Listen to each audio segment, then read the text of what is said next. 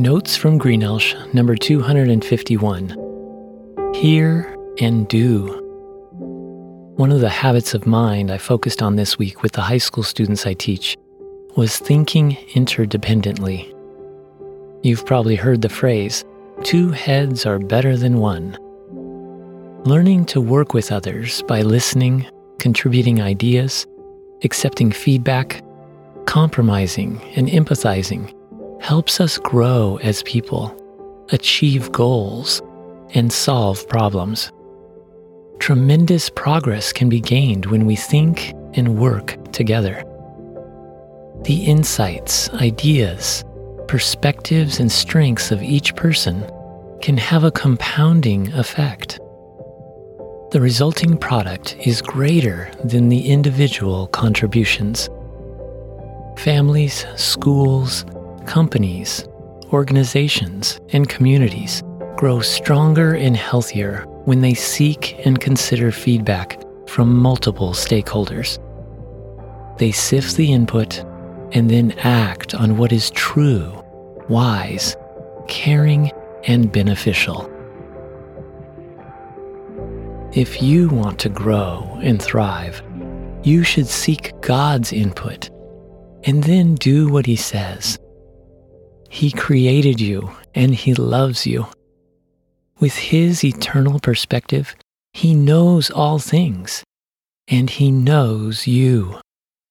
He is righteous and kind and always has your best interest in mind. His wisdom is unsurpassed and His advice is flawless. He wants you to seek Him and ask of Him, and He will answer. That's why he sent Jesus, God the Son, to become a man, live righteously among us, die to pay the death penalty for our wayward wrongdoing, and rise again to enable people to become children of God. Anyone who trusts Jesus can experience abundant life with God as a part of his royal family now and forever. In Jesus, you have access to the wisdom, goodness, and power of God. Receive that by trusting Him, listening to Him, and following through on what He tells you. God has shared His wisdom, His will, and His character in His Word, the Bible. Furthermore, he has expressed his fullness in his Son, Jesus, who makes him known to us. In fact, Jesus is even called the Word, for he is the grand reason, purpose, and life of all that exists. In the Bible, in Colossians, it says, The Son is the image of the invisible God the firstborn over all creation. For in him all things were created, things in heaven and on earth, visible and invisible, whether thrones or powers or rulers or authorities. All things have been created through him and for him. He is before all things, and in him all things hold together. Therefore, it's critical to read and heed the Bible.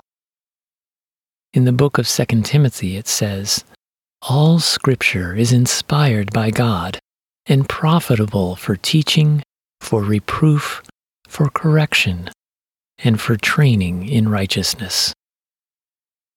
And in the book of Hebrews, it says, For the word of God is alive and active sharper than any double edged sword. It penetrates even to dividing soul and spirit, joints and marrow. It judges the thoughts and attitudes of the heart. Jesus taught, Man shall not live on bread alone, but on every word that comes from the mouth of God. You should also learn the message and mission of Jesus for he is the express nature of God to us. Jesus is the way, the truth, and the life. Following him is not a woeful obligation, but rather a blessed opportunity full of joy, hope, and fulfillment. Don't restrain yourself by relying solely on the input of finite, broken people. First and foremost, look to Jesus. Jesus told his followers, If you hold to my teaching, you are really my disciples. Then you will know the truth, and the truth will set you free. Let the Word of God represented in the Bible and in Jesus season your words, mold your character, and direct your actions. Briefly, here are three ways to do that. First, become a sower. Jesus taught that blessed are those who hear the word of God and obey it. Both hearing and doing are important.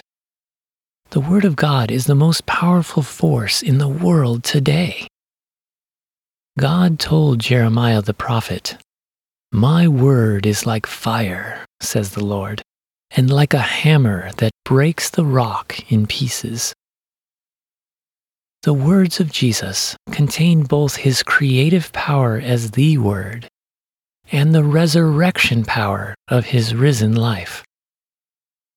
Jesus taught, Truly, truly, I say to you, he who hears my word and believes him who sent me has eternal life and does not come into judgment, but has passed out of death into life. So, if you want to see the power of God's Word in your life, then carry out His words. Put them to work. Make some changes in your lifestyle. Each day, read God's Word. Let Him change you through it. Then share His truth with others. Become a sower in Jesus' familiar parable about the seed that grows and produces a harvest, the sower sows God's word of truth. It is the word of God that produces a harvest. If you want to be a doer, find ways to sow the word of God, especially the words of Jesus. Send cards, write texts, Post what you are learning on social media. Start a good news club for the children in your neighborhood. Have a weekly Bible study at work or school or in your home. Connect with people along a common interest. Genuinely care for others. Ask questions. Speak truth into people's lives as the opportunity arises. Review the words of Jesus often so that you'll always be ready to speak. The Apostle Peter encouraged believers In your hearts, always revere Christ as Lord. Always be prepared to give an answer to everyone who asks you, to give the reason for the hope that you have. People will react in various ways but you will be a doer, planting the most powerful force in the world, and it will grow and produce a harvest all by itself. God told the prophet Isaiah that as he sends snow and rain to water the earth, so is his word that goes out from his mouth. It will not return to him empty, but will accomplish what he desires and achieve the purpose for which he sent it. 2. Become a saint. At first, a saint may sound too religious or too otherworldly, but it simply means to be holy, which is to be set apart in character and purpose. It can't be overlooked if you're going to put the Word of God into practice. God's Word helps you live rightly and become all that He designed you to be. David, king of Israel, understood this. He wrote, I have hidden your word in my heart that I might not sin against you. Your word is a lamp for my feet, a light on my path. As time goes on, the ways of this world become more and more prevalent and more accepted. Good is labeled evil, and evil is labeled good. Sinful ways become common and routine. But here is where the Word of God is like fire and like a hammer that breaks the rock in pieces. Unlike anything else, the Word of God can cleanse and purify our hearts and lives like precious metal in the refiner's fire. In the book of 1 John, it says, Do not love the world or the things in the world. If anyone loves the world, the love of the Father is not in him.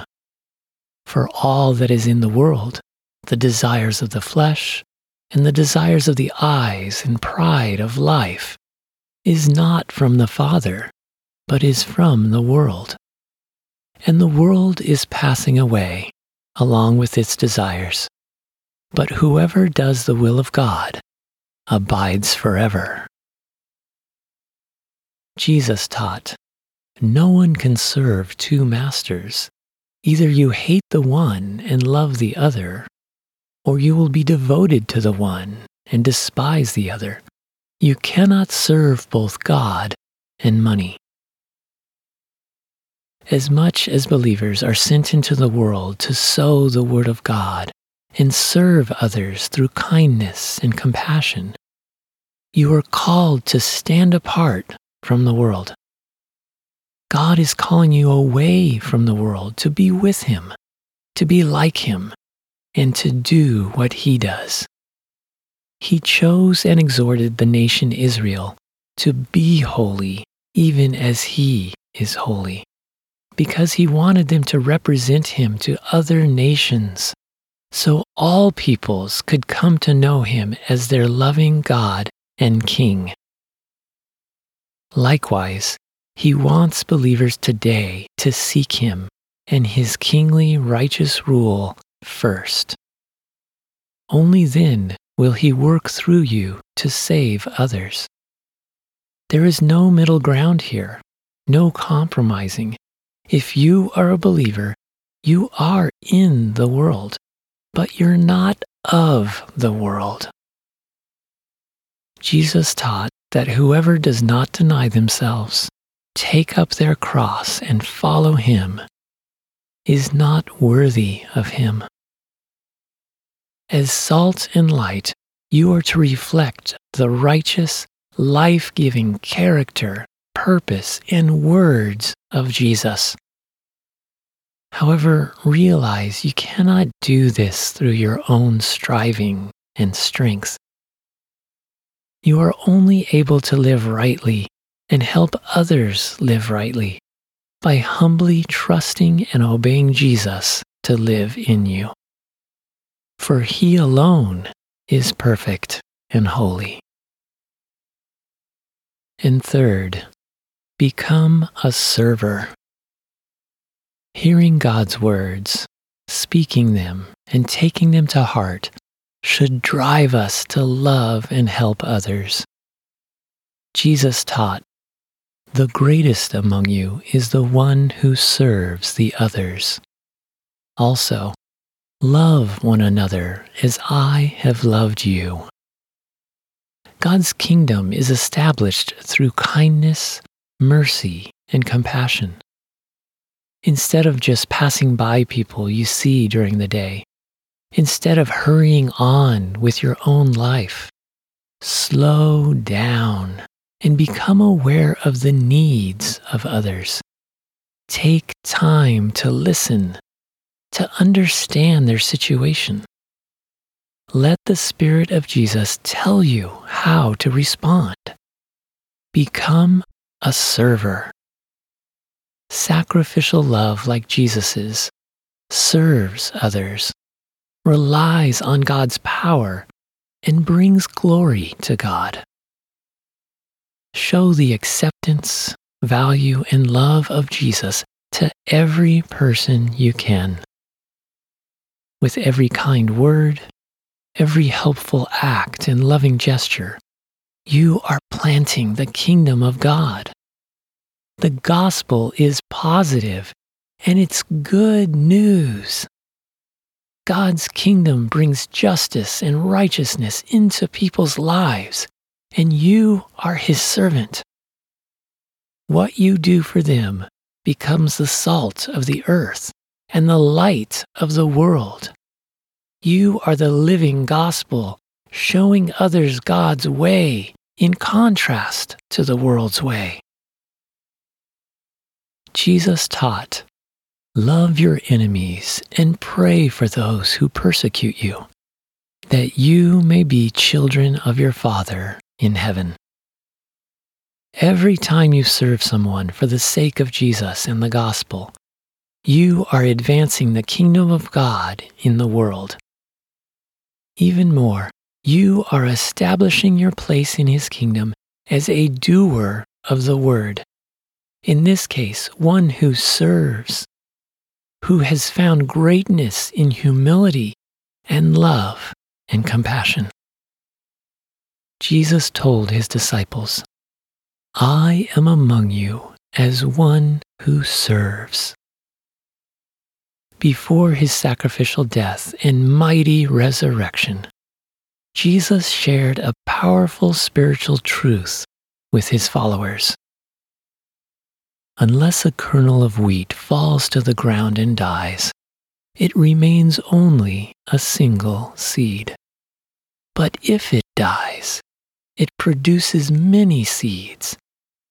Anyone who loves their life will lose it, while anyone who hates their life in this world will keep it for eternal life.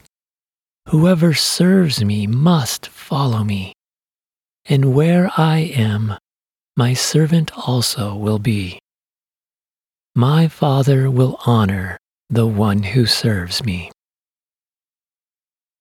Jesus' greatest service was to lay down his life because that enabled people to be saved.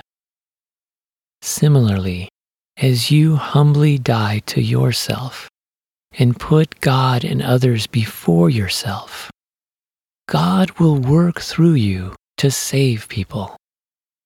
There is no other way to follow Jesus than by His grace and power to serve as He did. In conclusion, to grow and thrive, each of us needs input from others. We especially need God's input. Hear God's words by reading the Bible, learning about Jesus' message and mission, and listening to those who follow Jesus. But don't settle for just hearing God's truth. Act on it by faith. Listen to God and do what He tells you. I pray that you have the same heart as David, King of Israel who wrote, Teach me your way, Lord, that I may rely on your faithfulness. Give me an undivided heart, that I may fear your name. I will praise you, Lord my God, with all my heart. I will glorify your name forever. For great is your love toward me. You have delivered me from the depths from the realm of the dead. Become a sower by speaking God's truth to others. Become a saint by letting the Word of God and Jesus set you apart in character and purpose. Become a server by humbly laying down your life to glorify God and reach others with His love and salvation.